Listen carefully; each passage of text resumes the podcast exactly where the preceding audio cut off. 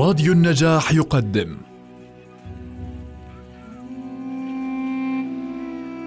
المسلسل الإذاعي صلاح الدين الأيوبي للكاتب وليد سيف والمخرج حاتم علي.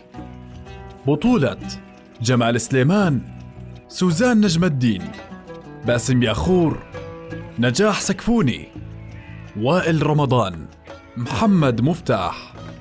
أنتجه للإذاعة أسماء فرج الله مهندس الصوت محمد علي.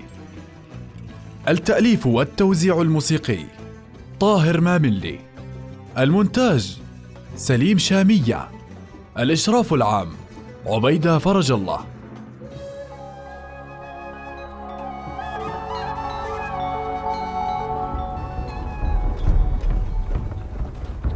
أربعمائة ألف دينار من الذهب. يدفع نصفها الآن والنصف الآخر فيما بعد. لا بأس. ولكن شرطي. شرطك؟ شرطي أن يحلف لي الملك ألا يغادر مصر حتى يطرد أسد الدين وعسكره منها. لك ذلك على أن توثق الأيمان في حضرة الخليفة. ولماذا الخليفة يا سيدي؟ أعني ألا يكفي التعاهد والاتفاق فيما بيننا؟ ما زال الخليفة أعلى سلطة في بلادكم وهو الرئيس الروحي في الوقت نفسه. ما يدريني أنه كاره لاتفاقنا. ومن الواضح أن أهل بلدك يكرهونك ويميلون إلى العسكر الشامي. أولئك عامة الناس وأوباشهم ومن يحسب لهم حسابا. تستطيع شرطتي أن تفتك بهم في ساعة إن شئت. تفتك بمئة بألف ولكنها لا تستطيع قتل الناس جميعا وقد رأينا فعلهم في بلبيس لم نقاتل في ذلك الحين ألفا من عسكر الشام وإنما قاتلنا معهم هؤلاء الذين تصفهم بالعامة والأوباش قل لي أنت لماذا استنجدت بنا؟ ألا يستطيع جيشك أن يغلب ألفا أو ألفين من عسكر الشام في أرضك وبين شعبك؟ هم بين شعبك أقوى منك ومن جيشك هذه ليست حربا بين مصر والشام بل بينك أنت وبين المصريين والشاميين معا. ولذلك احتجت إلي هل تجادل في هذا؟ أما إذا انعقد اتفاقنا في حضرة الخليفة فإن سلطته الدينية يمكن أن تسكت بعض الناس. ولا تنسى أن نور الدين يتبع خليفة بغداد. فإذا أقحمنا خليفة مصر في اتفاقنا فلربما نظر بعض الناس إلى الأمر بطريقة أخرى. خلافة بغداد في مقابل خلافة مصر. أما نحن فمجرد وسيلة سخرها الرب لأمير المؤمنين يستعملها ثم يرميها بعيدا كما يرمي المتاع القديم. هل تفهم قولي؟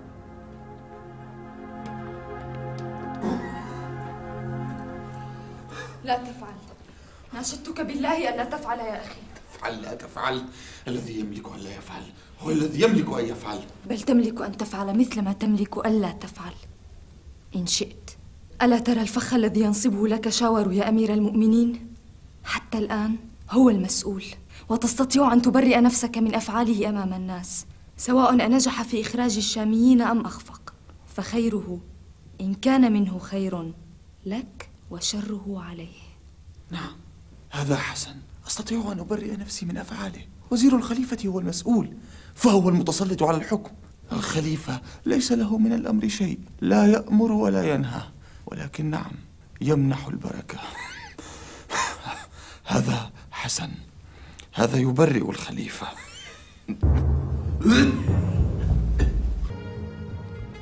يسعدني يا صاحب العظمة أن أنقل إليكم أحسن التحيات من جلالة الملك أملريك ويؤكد لكم بأنه لن يدخر جهدا في نصرة بلدكم ضد أطماع نور الدين وخليفة بغداد. وقد صار الاتفاق مع وزيركم المعظم على ألا نغادر مصر حتى نطرد القائد الشامي وعسكره. ونستوفي لقاء ذلك أربعمائة ألف دينار من الذهب. يدفع لنا نصفها في الحال ويؤخر النصف الثاني حتى نفرغ من المهمة. وقد رأى صاحب الجلالة أن هذا الاتفاق يجب أن ينال مباركة الخليفة نفسه بحضورنا بين يديه وإنه لشرف عظيم لي شخصيا يا سيدي أن أحظى بالمثول بين يديكم فهل أنال بركة الخليفة الأعظم وعهده على اتفاقنا؟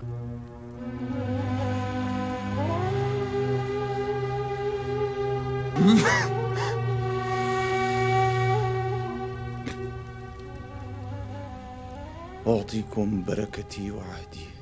هل أتشرف إذن بمصافحة الخليفة الأعظم على هذا العهد؟ إن الاتفاق لا يصح يا مولاي إلا بين أطراف تكاشفت وتصارحت حتى لم يبق بينها حجاب ولا حاجز.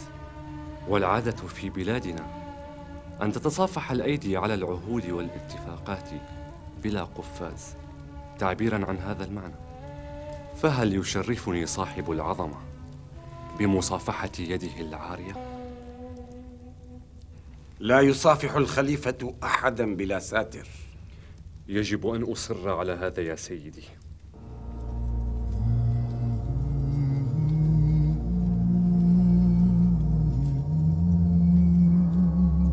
لن تصدق يا صاحب الجلالة ما شهدنا في ذلك القصر. الثروة التي في ذلك القصر تكفي لتجهيز حملة ثالثة نقهر بها نور الدين. الآن عرفت لماذا يطلب نور الدين مصر. أعيان الأقباط الذين طلبت لقاءهم يا صاحب الجلالة قد أرسل بهم الوزير شاور كما وعد. فليدخلوا.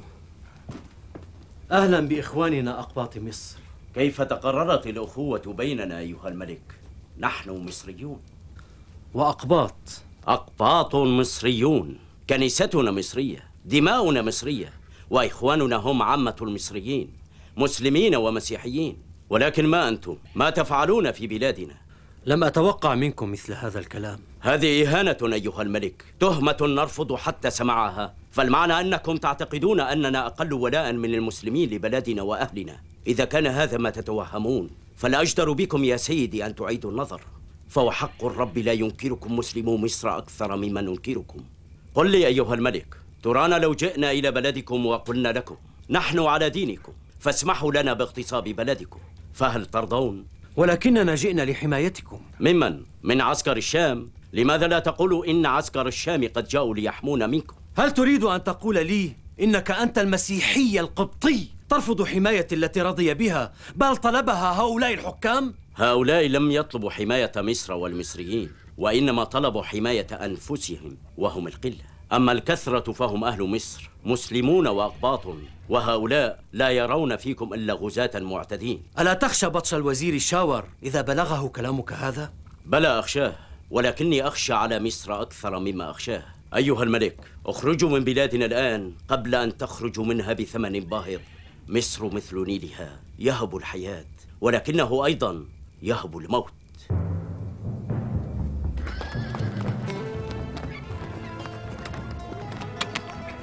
ما بك واجي؟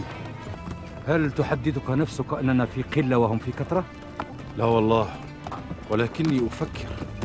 ها هم الفرنجة على الضفة اليمنى للنيل ونحن على الضفة اليسرى. لا يفصلنا غير الماء وهم منقطعون هنا في مصر والنجدة عنهم بعيدة. هل يمكن أن تقع لنا فرصة أفضل من هذه لنقضي عليهم جميعا؟ فقط لو كف شاور عن ضلاله ألا يتفطر القلب؟ حين يفكر المرء أن رجلا واحدا فقط مثل شاور يحرم الأمة من هذه الفرصة العظيمة لا لشيء إلا لهوى السلطنة وأغراضها. ألا قاتل الله السلطنة وطلابها؟ كم يجب أن تتأخر الحقوق؟ لأن رجلا واحدا يقدم سلطانه على كل هذه الغايات العظيمة. هل تعرف الآن لماذا كرهت الخروج معك أول مرة؟ وكرهته هذه المرة؟ أنا لم أخلق لهذا يا عماه أنا رجل لا أجد راحتي إلا في حلقات الذكر. ضعني هناك ولا تحدثني بما يدور وراء ذلك من دسائس الحكام والسلاطين. وما يدريك أنت ما الذي خلقت له؟ كل مسير لما خلق له. أنت تريد وأنا أريد والله يفعل ما يريد. ولكن لا يحسن بنا أن ننسى الدنيا وشاور وأمثاله فيفسد فيها ما علمت من الفساد. فالنصر يا صلاح الدين لا يتحقق بمحض الدعاء في مجالس الذكر. هون عليك الآن. هون عليك. هل ترى أن نكتب لشاور بالمعنى الذي ذكرت؟ ليتك تفعل يا عماه ولو أني لا أرى منها جدوى. على الأقل نبرئ ذمتنا أمام الله ومن يدري. ربما تحركت حمية الأمة في قلبه. ولنطمئنه أعني نطمئنه حقا. أننا لا نريد من مصر إلا منعها من الفرنجة ولا نريد منها شيئا آخر. نحلف له على هذا. لا بأس. لا بأس. لقد قلت حقا. أنا أحلف لك بالله الذي لا إله إلا هو إني لا أقيم في بلاد مصر ولا أمكن أحدا من التعرض إليها ومن عارضك فيها كنت معك إلبا عليه وما آمل إلا نصرة الإسلام فقط. وهو أن العدو وقد حصل بهذه البلاد والنجدة عنه بعيدة وخلاصه عسير. وأريد منك أن نجتمع أنا وأنت عليه وننتهز فيه الفرصة التي أمكنت فنستأهل شأفته ونخمد ثائرته. الفرنجة الفرنجة. هؤلاء ليسوا فرنجة. هؤلاء هم الفرج. نعم الفرج وليس الفرنجة. هل تسمع؟ وأنا أجتمع معهم على صاحبك القائد الأعور لنستأصل شأفته ونخمد ثائرته. ولكن قبل ذلك نطفئ عينه الأخرى.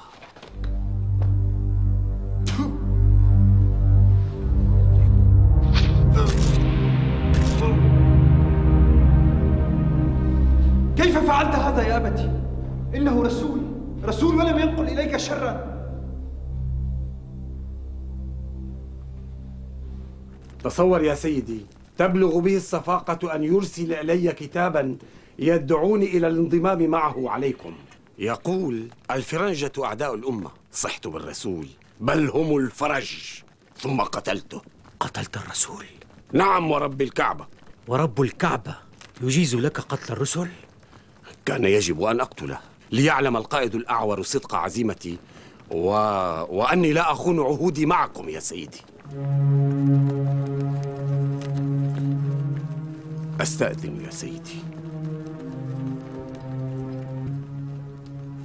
هذا أجدر الناس بخيانة العهود.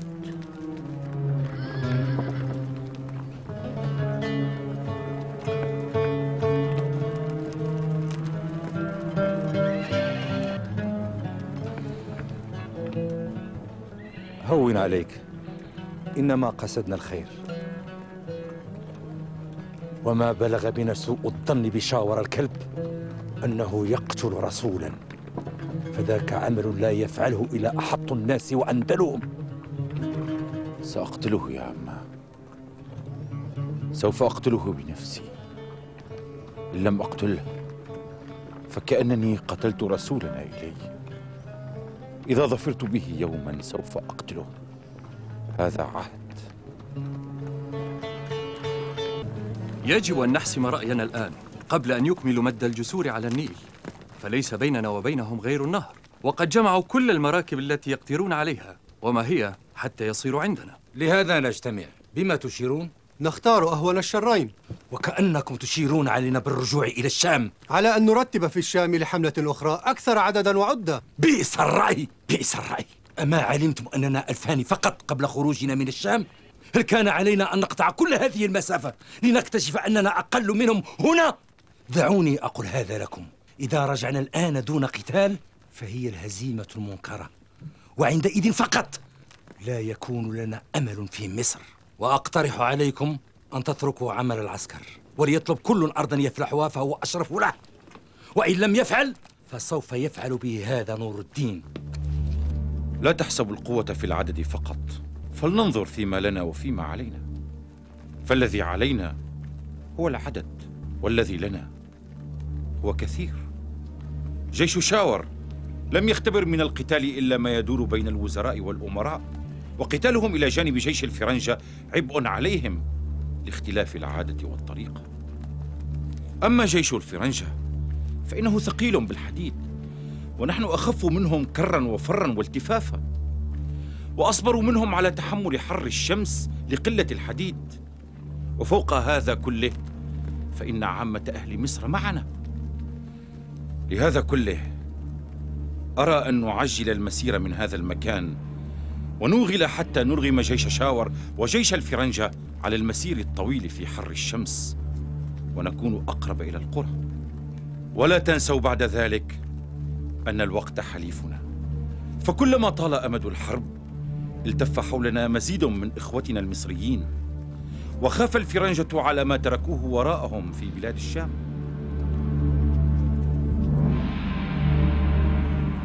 ها هل يستقر الرأي على هذا؟ نعم الرأي نعم إذا نتعاهد على القتال فإما النصر وإما وإما النصر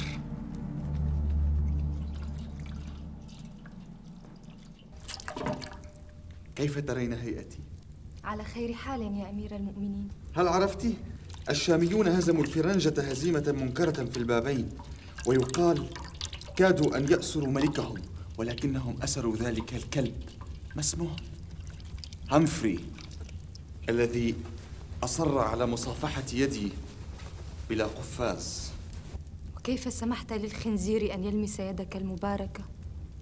لم يحظى بهذا أحد قبله ولا حتى من المسلمين إذا كنت قد رضيت توثيق الاتفاق معهم فما الذي بقي من شرف يدي؟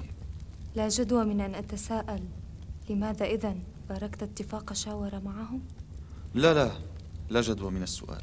والآن هل يجب أن نفرح بهزيمة الفرنجة وشاور؟ أم نألم؟ لا أدري. يعتمد الأمر على الخاتمة. ها هم فلول الفرنجة مع شاور يتجمعون بظاهر القاهرة من جديد ليعاودوا الحرب.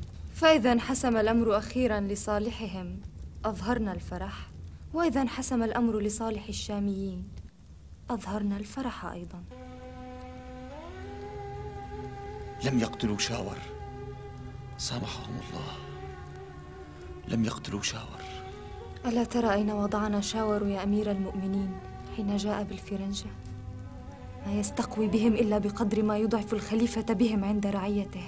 أعني لو ظل الأمر بينه وبين الشاميين دون أن يقحم الفرنجة ثم رأينا من الشاميين طمعا.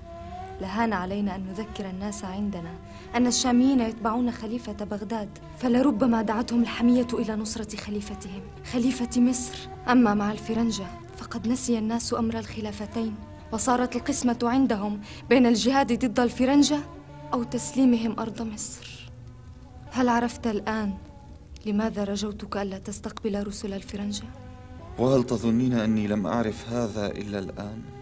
لا لا تنقصك الفتنة يا أمير المؤمنين. هذا أسوأ ما في الأمر يا ست الملك. هذا أسوأ ما في الأمر يا أختاه.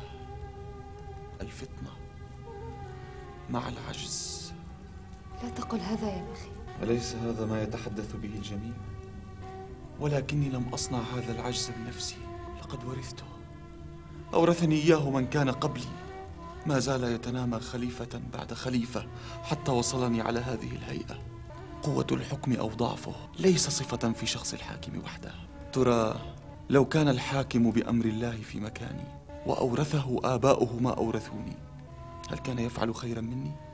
فلماذا يتحمل الأخير ذنوب الأوائل؟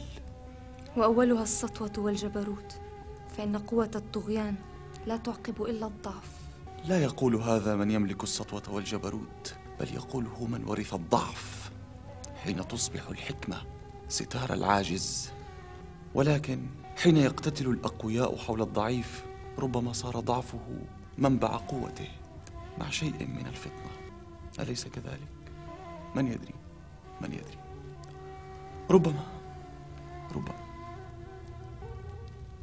السلام على إخواننا أهل الشام وعليكم السلام ورحمة الله أخوكم الإدريسي قد جئتكم رسولا من أهل الإسكندرية وعلى رأسهم الأمير نجم الدين بن مصال والرئيس بن الزبير متولي ديوانها وكلهم يقرئكم السلام ويتبرأ من شاور وعمله. وقد اجتمعت كلمتنا على دعوتكم للنزول في الإسكندرية.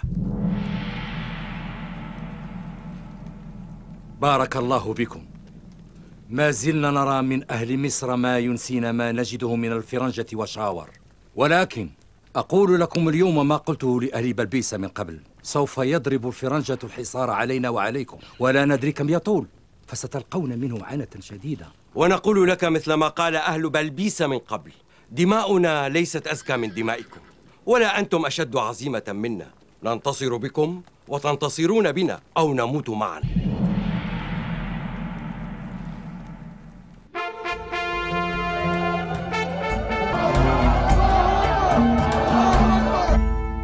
لقد أغلقوا البر والبحر ووصلتهم نجدات جديدة وسوف يطول أمد الحصار لا ريب. صحيح أن أسوار المدينة تعصمنا ولكنها تعزلنا في الوقت نفسه وتضعنا في موضع الدفاع ونفس المدافع ليست كنفس المهاجم. فإذا طال أمد الحصار ونفدت المؤن شعر أنه في مصيدة وفقد القدرة على المناورة والمبادرة فهو لا يملك أن يفعل إلا وفق ما يمليه الخصم. إذا سكن سكن وإذا هاجم دافع.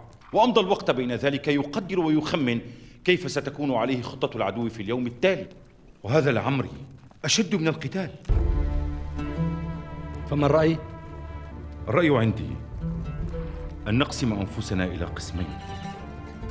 أبقى أنا هنا مع خالي شهاب الدين ونفر من العسكر وتخرج أنت في الليل مع القسم الأكبر. تغل في البلاد تجمع المؤن والعتاد والرجال. وبهذا تكون حر اليد في الهجوم تفعل ذلك متى رأيت الوقت مناسبا. وبذلك نحقق جملة من الأغراض. ونوسع ساحة الحرب. ونبقى على اتصال بإخواننا أهل مصر. ونوزع جهدنا بين الدفاع هنا والهجوم من الخارج. ونشتت جهد العدو بين الخوف على ما وراءه والتصدي لما أمامه. ونخفف الضغط على المدينة ومن فيها. صرت تعجبني يا صلاح الدين. ما رأيكم؟ لا أحسبني في حاجة لأوصيكم خيرا بإخوانكم. هذا ابن أخي صلاح الدين وهو أحب خلق الله إلى نفسي. أتركه وديعة عندكم وأترك الإسكندرية وديعة في يديه وأيديكم وأستودعكم الله الذي لا تخيب عنده الودائع. بارك الله فيكم.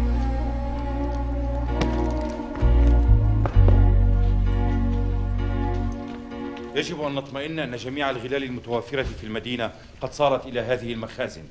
فلا بيع ولا شراء حتى ينقضي الأمر. ثم نعوض التجار إن شاء الله. ونوقف على الغلال مؤتمنا يوزعها بمقادير محدودة. ويحفظ بذلك سجلات نراجعها كل أسبوع مرة. ونوزع للناس المقادير كل حسب عدد أفراد عائلته. ولا نفاضل بين الناس مهما كانت رتبهم. الأمير ومن يكري حماره سواء. ونطلب من الخطباء أن يحضوا كل من كانت له حديقة أو أرض حول بيته مهما صغرت أن يزرعها بما يقدر عليه. وإذا وافقوا اجتهادي فليفتوا بأن هذا باب من أبواب الجهاد والرباط. وبينما كان حصار الإسكندرية يدخل شهره الثالث دون أن ينال الفرنجة منها شيئا شن الملك العادل نور الدين زنكي غارات على قلاع الفرنجة وحصونهم فكسر شوكتهم.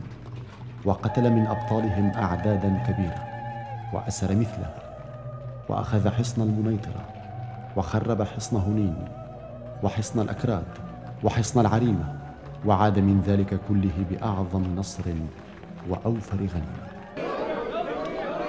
لم يبقى ما يكفي أسبوعا واحدا وإذا جاع الناس ساءت أخلاقهم. لا تلومهم قد يصبر المرء على جوعه. ولكنه لا يستطيع أن يصبر على جوع ولده. أشق من هذا. المرض الذي يخلفه الجوع. لم يعد البيمارستان يتسع للمرضى.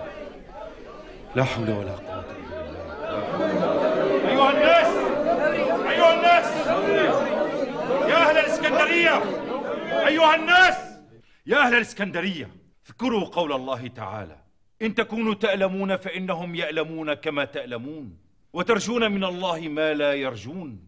وها قد مضى على صبركم زهاء ثلاثة أشهر ولم يتمكنوا من مدينتكم. وقد قيل الشجاعة الصبر الساعة. وما يلبث عمي أسد الدين أن يعود بالميرة والرجال. واذكروا ثبتكم الله أن ما أنتم فيه من عنة ومكابدة أهون من دخول الفرنجة إلى مدينتكم ومعهم شاور. وقد علمتم أن شاور ناقم عليكم لأنكم خالفتم عن رأيه. فإذا دخلها بالسيف ومعه الفرنجة لم يبقوا فيها شيخا ولا ولدا ولا رضيعا إلا وقتلوه.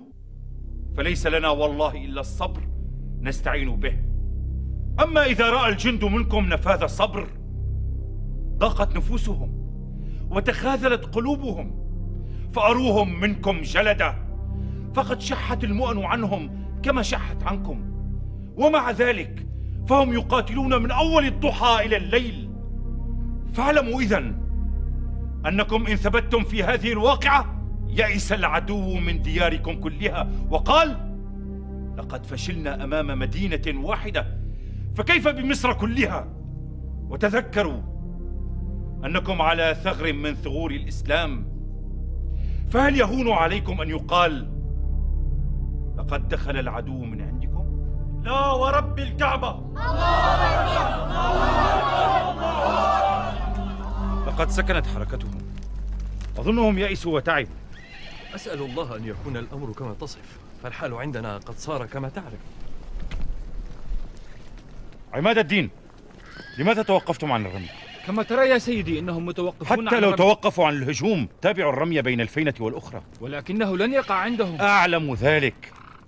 القصد أن نريهم أنه ما زالت فينا قوة وطاقة على النزال فيزيدهم ذلك يأسا وإحباطا. كما ترى يا سيدي.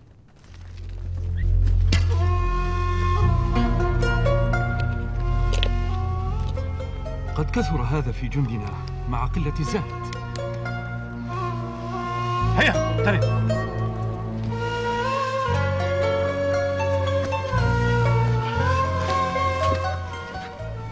أين أنت يا عماه؟ أين أنت؟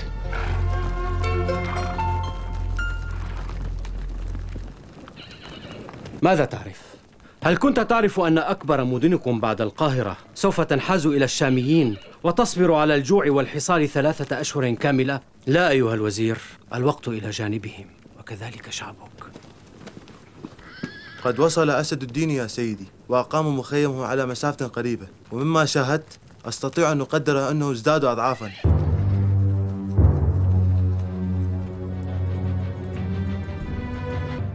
إذا أنت القائد صلاح الدين.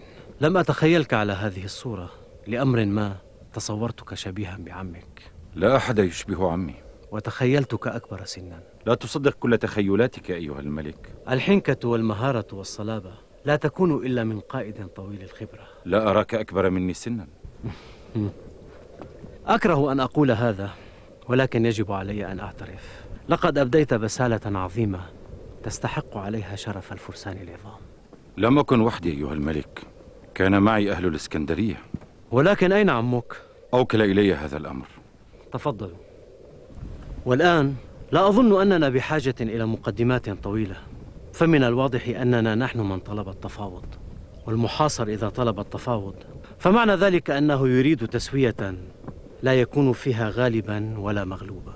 أصبت ولكن الملك قد نسي أننا لسنا في داخل الإسكندرية فقط. فعمي صار من خلفكم وقد جمع السلاح والرجال.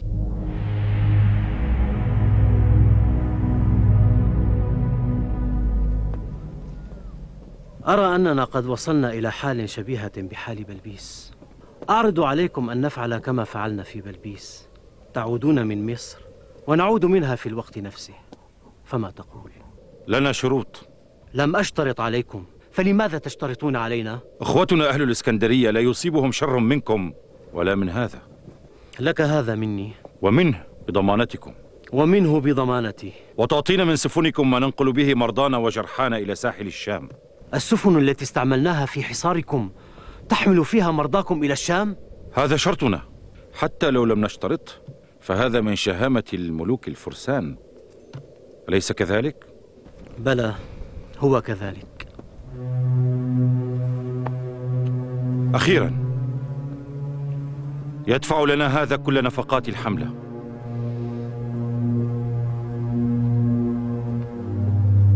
تذكر أيها الملك أنك الضامن على كل شيء. فأنا لا أثق بصاحبكم هذا أكثر مما يجب أن تثق به أنت. السير هامفري وأسرانا. يأكلون أحسن مما نأكل. سوف نرسلهم إليك. سنرجع إلى بلادنا كما اتفقنا. ولكني سأترك 250 فارسا يحرسون أبواب القاهرة. لم نتفق على هذا. الآن نتفق عليه. هذا معك أنت لا مع أسد الدين وصلاح الدين. وما يفعل هؤلاء؟ يضمنون لي حسن تنفيذكم للاتفاق معي ويتسلمون عني القطيعة السنوية ويحرسون أبواب القاهرة وينذرونني في الوقت المناسب إذا عاد الخطر من الشاميين. ولكنك لا تحتاج إلى هذا يا مولاي. أعني إذا جد من الشاميين شيء فسأكون أول من يكتب إليك. وما يدريني أنك لن تنقلب علي غدا إذا تغيرت الحسبة. أنا لست مطية لك. تستعملني متى شئت بقدر حاجتك. ولماذا المواربة؟ أنت تعلم أني لم آتي لنصرتك من أجل خالص المحبة والنسب. وإذا فلا بد من أن أحتاط. فيكون هذا العدد من فرساني عيني على أبواب القاهرة. هل فهمت؟ هيا أيها الرجال أخرجوا الجرحى جميعا. السفن في الميناء تنتظر. أنت أيضا؟ لم يعد لي مقام هنا مع شاور فإني لا أثق بعهودي وكل ديار الإسلام دياري. نلتقي في الشام إذن. إن شاء الله. إن شاء الله. قد رحلوا جميعا أليس كذلك؟ ألم أقل لك؟ حين يقتتل الأقوياء حول الضعيف ربما صارت قوة الضعيف المغلوب على أمره. في ضعفه يأتون ويذهبون يزهق بعضهم بعضا. ونبقى نحن. ذهب الفرنجة مصحوبين باللعنات وعاد شاور محفوفا باللعنات أيضا ولو توصل إليه الناس لمزقوه إربا إربا أما الشاميون فهم وحدهم خرجوا مصحوبين بالدعوات فهل يستوون؟ وبما خرج الخليفة؟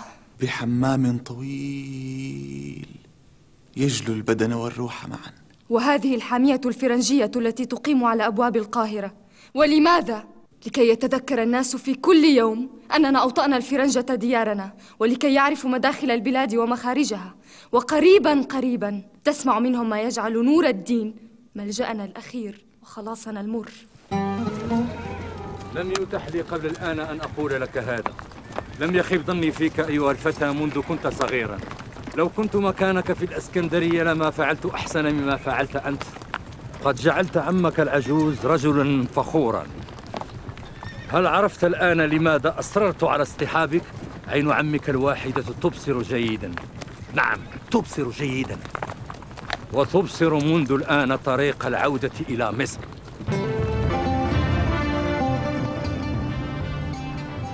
أهلا وسهلا أهلا وسهلا بالعماد الكاتب. أهلا وسهلا.